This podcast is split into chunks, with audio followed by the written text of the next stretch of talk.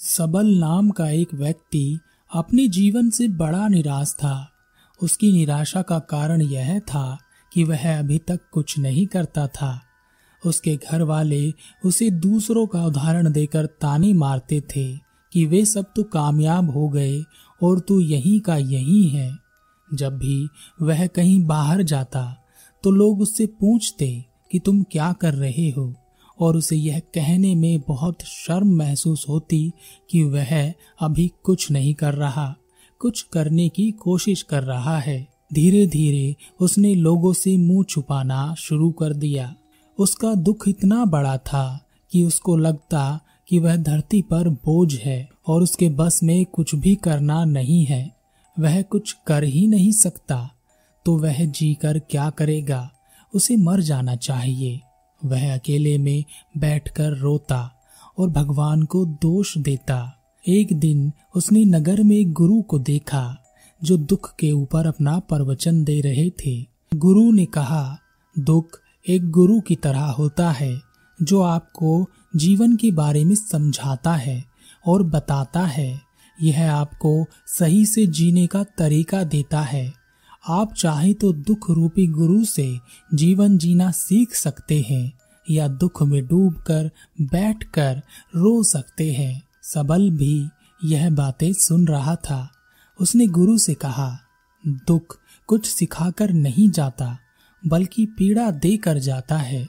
दुख की पीड़ा अनंत होती है। ऐसा लगता है कि इसके बाद कुछ नहीं मिलने वाला, कुछ नहीं होने वाला।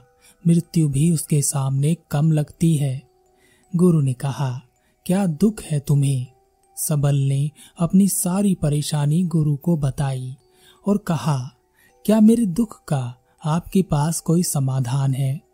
गुरु मुस्कुराए और गुरु ने कहा, जब तुम्हारे जीवन में असली दुख आए, तब मेरे पास आना। मैं उसका समाधान अवश्य करूँगा। यह कहकर गुरु वहाँ से चले गए। सबल ने सोचा, क्या मेरा दुख असली नहीं है? क्या यह दुख जो मैं झेल रहा हूँ, दुख नहीं है? कोई भी मेरे दिल का दर्द नहीं समझता घर वाले नहीं समझते तो गुरु क्या समझेंगे? अपने दुखों से परेशान होकर सबल ने एक निर्णय लिया कि वह कुछ करके दिखाएगा। उसने एक छोटा सा व्यापार आरंभ किया। उसे उसके व्यापार में सफलता नहीं मिल रही थी। पर उसके घर वाले बहुत खुश थे कि वह कुछ तो प्रयास कर रहा है। धीरे धीरे उसे सफलता मिलने लगी और फिर उसने रफ्तार पकड़ ली। वह दो वर्ष के भीतर ही एक बड़ा व्यापारी बन गया।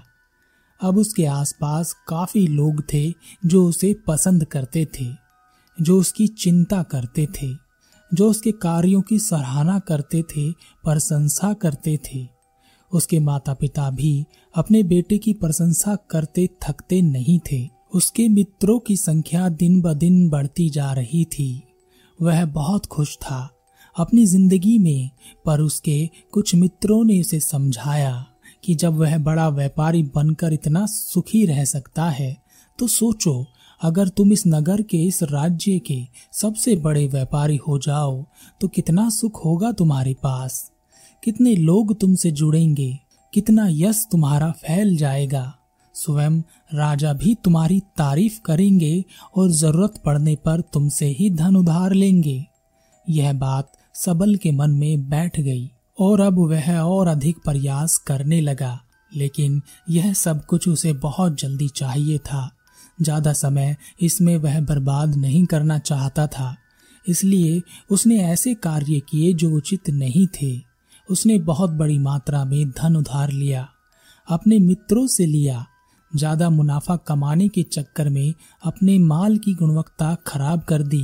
उसके मित्र उसे जैसा समझाते गए, वह वैसा करता गया।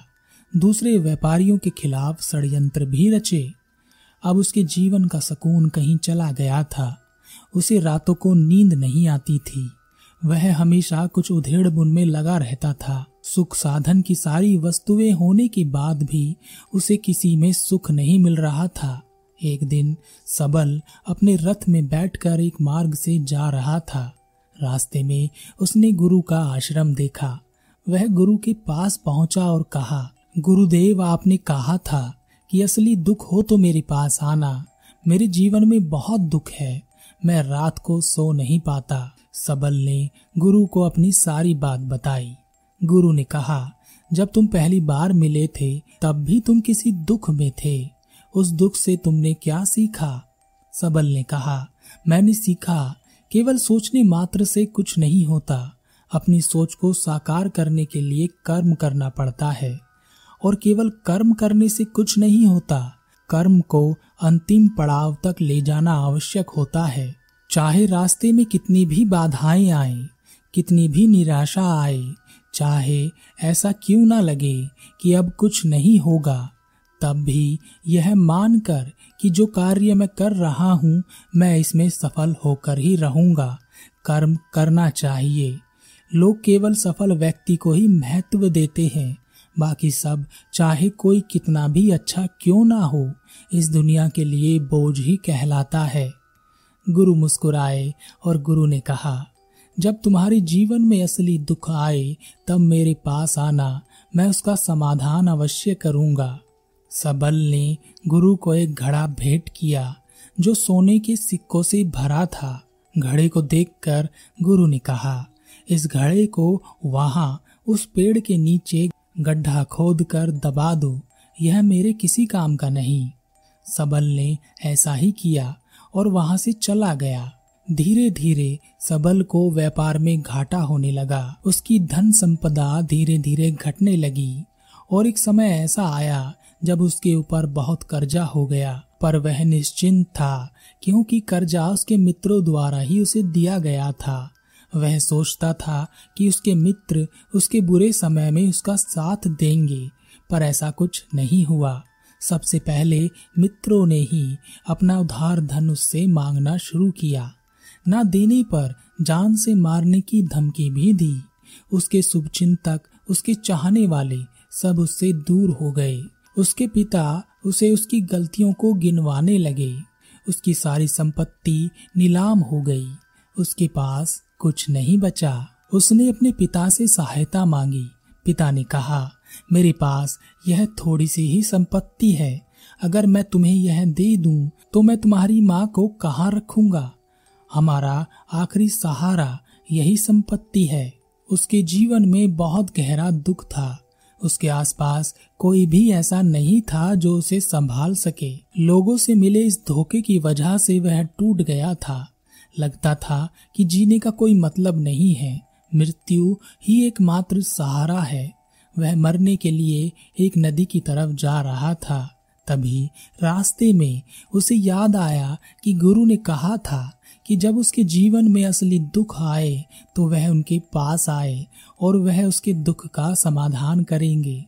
सबल गुरु के पास गया और उसने गुरु को सारी बात बताई और कहा कि मेरे दुख का समाधान कीजिए गुरुदेव। गुरु ने कहा, जब तुम्हारे जीवन में असली दुख आए, तब मेरे पास आना। मैं उसका समाधान अवश्य करूँगा। सबल ने कहा, असली दुख क्या होता है गुरुदेव? क्या अब जो मेरे जीवन में घट रहा है, वह दुख नहीं है? गुरु ने कहा, पहले यह बताओ कि तुमने अपने इस दुख से क्या सीखा? सबल ने कहा जो लोग तुम्हारी तरक्की के साथ, तुम्हारी सफलता के साथ, तुम्हारे साथ आए हैं, वह तुम्हें धोखा देंगे, क्योंकि तुम्हारे बुरे समय में वह तुम्हारे साथ नहीं रहेंगे, बल्कि तुम्हारा फ़ायदा उठाएँगे। भरोसा केवल उन्हीं लोगों पर करना चाहिए, जो तुम्हारे बुरे समय में, असफलता के समय में तुम्हारे साथ खड़े रहे हों। और ऐसे लोग बहुत कम ही देखने को मिलते हैं। जिन्हें मिलते हैं, उन्हें हमेशा उनकी कद्र करनी चाहिए। कभी किसी के खिलाफ षड्यंत्र नहीं करना चाहिए। ईमानदारी और धैर्य के साथ काम करना चाहिए। लालच नहीं करना चाहिए। गुरु ने पेड़ के नीचे गड्ढा खोद कर घड़ा निकाला, जिसमें सोने के सिक्के भरे थे, और वह घड़ा सबल को दे दिया और कहा, जब असली दुख हो तभी आना। सबल ने गुरु को प्रणाम किया, धन्यवाद दिया और वह घड़ा लेकर चला गया। उस धन से उसने दोबारा व्यापार शुरू किया और अब वह छोटा सा व्यापारी बनकर भी खुश था और ईमानदारी से काम करते करते वह एक बड़ा व्यापारी भी बन गया। हालाँकि इसमें उसे अब कुछ समय लगा, लेकिन अब वह खुश था। उसका जीवन खुशियों से भरा था। लेकिन आप कितने ही अच्छे हैं, कितना ही अच्छा काम करते हो, दान करते हो, पुण्य करते हो, लोगों की मदद करते हो, जीवन में दुख सबके आता है। तो सबल के जीवन में भी दुख आया। उसके माता पिता की मृत्यु हो गई। वह दोनों एक ही दिन मृत्यु को प्राप्त हो गए। सबल अपने माता पिता से बहुत प्रेम करता था, इसलिए उसे बहुत गहरा आघात लगा। वह उन्हें शमशान ले गया। वहाँ पर उनकी अंतिम क्रिया की गई। सबल ने उन्हें चिता में जलते हुए देखा। उसका मन बेचैन हो गया। उसके मन में हज़ारों सवाल खड़े हो गए। वह घर वापस आया तो उसने अपने माता पिता की संपत्ति को देखा, जिसके लिए वह हमेशा लड़ते रहते थे। आज वह लावारिस पड़ी थी। उसकी देखरेख करने वाले चले गए थे। उसके लिए लड़ने वाले चले गए थे। उसके पिता ने जो भी इकट्ठा किया था, सब यहीं रखा था। एक दिन पहले तक भी वह अपनी संपत्ति के लिए किसी से भी लड़ने के लिए तैयार थे, पर आज नहीं। उसका मन बहुत बेचैन हो रहा था। लग रहा था जैसे कुछ खाली है, कुछ अकेलापन है, कुछ डर है, कुछ है जो समझ नहीं आ रहा। इसलिए वह गुरु के पास पहुँचा। गुरु ने सबल को देखते ही कहा क्या कोई दुख है? सबल ने कहा, जीवन में वैसे तो कोई दुख नहीं है गुरुदेव। सब ठीक है, सब सुख है, पर आज मेरे माता पिता की मृत्यु हो गई और मेरा मन बहुत दुखी है। गुरु ने कहा, इसमें दुखी होने वाली क्या बात है? एक दिन सबके प्रियजनों को मर जाना है। जीवित तो यहाँ कोई ना रहा और ना कोई रहेगा। तुम भी एक दिन मर जाओगे। हो सकता है कल, या कहो आज, या कहो तो अभी, तुम मर सकते हो। सबल ने कहा, गुरुदेव, आप यह क्या कह रहे हैं? मैं भी मर जाऊँगा, पर अभी तो मैं जवान हूँ। गुरु ने कहा, इस प्यारे से भ्रम में तो सब जीते हैं कि मृत्यु बूढ़ों को आती है, जबकि उनके सामने ही जवान मर जाते हैं। बच्चे मर जाते हैं, मृत्यु का किसी की उम्र से कोई लेना देना नहीं है। गुरु के मुख से यह बातें सुनकर सबल वहाँ से चुपचाप चला गया। पर उसका मन जैसे बेचैन हो गया था। वह कुछ खालीपन सा महसूस कर रहा था। दिन रात वह अपने बारे में ही सोचता रहता कि वह क्या कर रहा है। वह क्या है? क्यों है? कैसे है? हम क्या हैं? हम करने क्या आए हैं? क्या बस चीज़ों का उपभोग करना है और मर जाना है? उसे कोई जवाब नहीं मिल रहा था और उसका दुख बढ़ता ही जा रहा था। कुछ दिन बाद वह वापस गुरु के पास पहुँचा और गुरु को सारी बात बताई। गुरु मुस्कुराए और गुरु ने कहा, आज पहली बार तुम्हारे जीवन में असली दुख उत्पन्न हुआ है। वास्तव में यही है जो दुख कहलाने लायक है कि हमें नहीं पता कि हम क्या कर रहे हैं, क्यों हैं, कैसे हैं, कौन हैं हम और हमें क्या करना है? सबल ने कहा, गुरुदेव मेरे दुख का समाधान कीजिए। गुरु ने कहा, हम सब अपने जीवन भर क्या इकट्ठा करते रहते हैं? सबल ने कहा, गुरुदेव, सभी लोग, धन, संपत्ति, मान, सम्मान, प्रेम, परिवार, मित्र, शत्रु, पद, प्रतिष्ठा इकट्ठा करते रहते हैं। गुरु ने कहा क्या इनमें से कुछ भी इकट्ठा करके हम अपने साथ ले जा सकते हैं? सबल ने कहा, नहीं गुरुदेव, इनमें से कुछ भी साथ नहीं जाता। मेरे माता पिता के साथ भी कुछ नहीं गया, सब तो यही छूट गया। गुरु ने कहा, ध्यान से समझना, इस दुनिया में जिसे हमें इकट्ठा करना है, उसे हम कभी इकट्ठा करते ही नहीं। सभी चीज़ों को देखते हैं, लेकिन उसे देखते ही नहीं। जिसे हमें इकट्ठा करना है, वह है हम खुद। हमें इस दुनिया में अपने आप को इकट्ठा करना है, ताकि जब हमारी मृत्यु हो, तब हम एक हो सकें और अपने आप को पहचान सकें। हम बटे हुए हैं, प्रेम में, नफरत में, क्रोध में, क्रूरता में, धन में, संपत्ति में, पद में, प्रतिष्ठा में, सम्मान में, पहचान में। धर्म में, जाति में, दूसरों को लूटने में और अपने आप को लुटाने में और ऐसी ही हज़ारों लाखों इच्छाओं में, वासनाओं में हम बटे पड़े हैं। हम टुकड़ों में जीवन जी रहे हैं। हमारी चेतना कभी एक नहीं हो पाती। हमारी ऊर्जा शक्ति बिखर गई है। इसलिए हमारे पास इतना भी समय नहीं है या इतनी भी शक्ति नहीं है कि हम मुड़कर अपनी ओर देख सकें। वास्तव में लोग ज़िंदगी भर जिन्हें दुख दुख कहकर चिल्लाते रहते हैं और उनका समाधान खोजते रहते हैं, उन्हें उनका समाधान कभी मिलेगा ही नहीं, क्योंकि जिन्हें वह दुख कहते हैं वह दुख है ही नहीं। इसलिए यहाँ किसी को कभी उनके दुख का समाधान नहीं मिलता। वह बस एक परिस्थिति से छूटकर दूसरी परिस्थिति में फंस जाते हैं। जैसे वह पहली समस्या में रो पड़ते थे, वैसे ही वह दूसरी समस्या में रो पड़ते हैं। हमेशा ही एक ही समाधान नज़र आता है।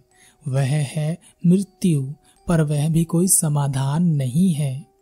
इसलिए इन सब का अगर परम समाधान चाहिए, अपने आप को इकट्ठा करो, अपनी ऊर्जा को इस संसार से वापस खींचो, उसे एकत्रित करो, अपने ऊपर ध्यान दो, अपने पर ध्यान लगाओ, मृत्यु से पहले अपने आप को पहचान लो, ऐसे ही बिखरे हुए मत चले जाना। सबल ने कहा तो क्या गुरुदेव, हमें यह संसार छोड़ देना चाहिए, अपनी इच्छाओं को मार देना चाहिए? धन संपत्ति इकट्ठा नहीं करनी चाहिए। क्या हमें यहाँ किसी से प्रेम भी नहीं करना चाहिए? गुरु ने कहा, तुमसे इच्छाएँ, कामनाएँ और वासनाएँ ऐसी ही निकलती हैं, जैसे पहाड़ से कोई पत्थर गिर रहा हो, जिस पर पहाड़ का कोई नियंत्रण नहीं है, सिवाय देखने के और परेशान होने के और कुछ खोने के। जब तुम एकत्रित हो जाते हो तब जो भी तुम करते हो, सब नियंत्रण में रहता है। तब इच्छाएँ भी तुम्हारी इच्छा से निकलती हैं। सबल ने कहा, गुरुदेव, आपने मेरे सच्चे दुख का निवारण कर दिया है। आपका बहुत धन्यवाद। अब मैं अपने आप को एकत्रित करूँगा, गुरुदेव। मानव शरीर में बहुत ऊर्जा है, बहुत शक्ति है, पर यह बेकार की चीज़ों में बट कर रह गई है। व्यर्थ की चीज़ों में लगी रहती है। यह ऐसे ही है जैसे एक शक्तिशाली मशीन किसी बच्चे के हाथ में दे दी गई हो। जैसे आपने कभी देखा होगा, बच्चे कभी कभी बाइक पर या कार में बैठकर उसे चलाने का नाटक करते हैं, क्योंकि उन्हें इतना ही पता है। ऐसे ही हम शरीर को चला रहे हैं, इसकी सही शक्ति का इस्तेमाल तो हम कभी कर ही नहीं पाते। खुद को एकत्रित करने का मतलब यह नहीं होता कि हम संसार छोड़ दें, सन्यासी हो जाएँ या झोला उठाकर कहीं चले जाएँ, या अपने लिए या अपने बच्चों के लिए धन संपत्ति ना इकट्ठी करें। जैसे जब बच्चे बड़े हो जाते हैं, तब वह बाइक या कार को चलाकर लंबी दूरी की यात्रा आसानी से कर सकते हैं। नहीं तो बाइक या कार वहीं खड़ी रहेगी और हमें यह वहम रहेगा, भ्रम रहेगा कि हम कहीं जा रहे हैं, जैसा कि बच्चों को होता है, पर हम कहीं नहीं पहुँचते।